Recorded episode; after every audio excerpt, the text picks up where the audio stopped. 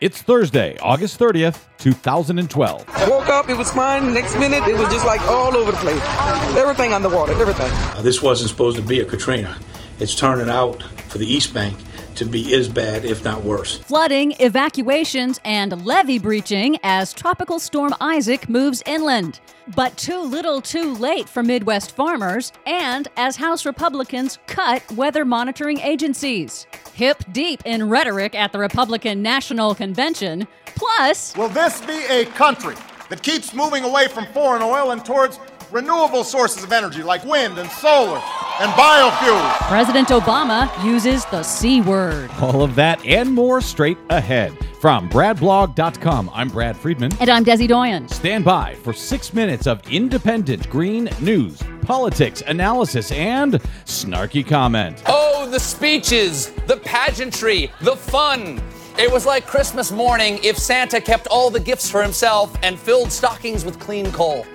Yeah, I've been watching that Republican National Convention, too. This is your Green News Report.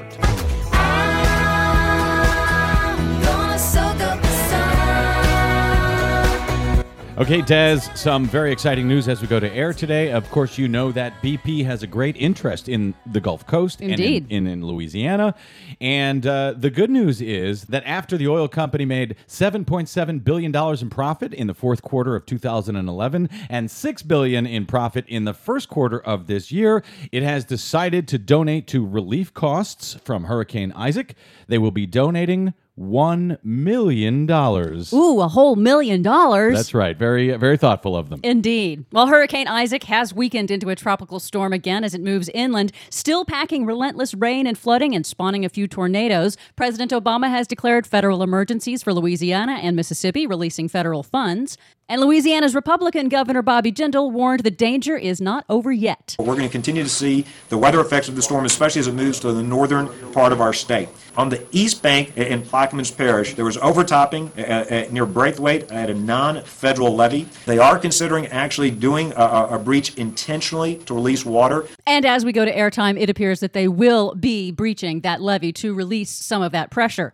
So far, it appears that the fourteen billion dollars in post-Katrina infrastructure repairs and upgrades to that federal levee system have held up to this first major test. In two thousand five, eighteen hundred people died in the flooding after the levees failed in Katrina. With Isaac, only two fatalities have been reported so far, but hundreds did have to be rescued from their rooftops and attics in flooded areas outside New Orleans. Which is a point I should add that Breitbart dot com's editor-in-chief, Mike Flynn, told me last night on Twitter he thought it was hysterical. That's funny? Well, he was watching Weather Channel and thought that they were making a lot out of nothing, despite the fact that hundreds and hundreds of homes uh, were flooded out from this storm. Unbelievable. Breitbart. In Mississippi on Thursday morning, officials ordered an immediate evacuation of residents near a dam on the Mississippi-Louisiana border as a precaution due to fears of a potential dam failure due to Isaac's relentless rainfall. Now, on the plus side, Tropical Storm Isaac is forecast to deliver much-needed rain to the parched Midwest, but that heavy rain may severely impact what's left of the U S corn and soy crops that are already decimated by this summer's record drought.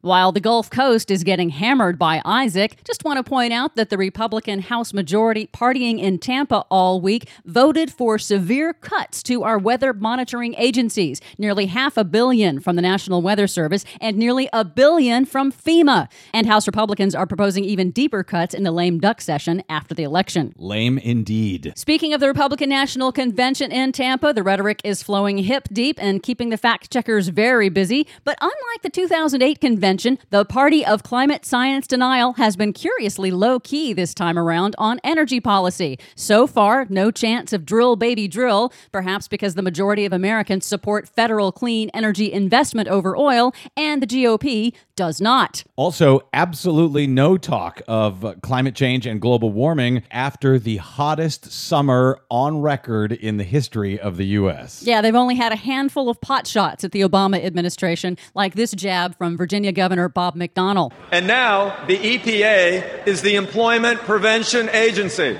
Of course, McDonnell is lying. The actual data shows that new pollution controls at power plants, for example, create tens of thousands more domestic jobs than are lost by federal regulations. Finally, one politician this week did mention the C word, climate change. Out of nowhere, President Obama, at a campaign speech at Iowa State University this week, said the forbidden words. The decisions we make as a country on big issues like the economy and jobs and taxes and education and energy and war and climate change, all these decisions will directly affect your life.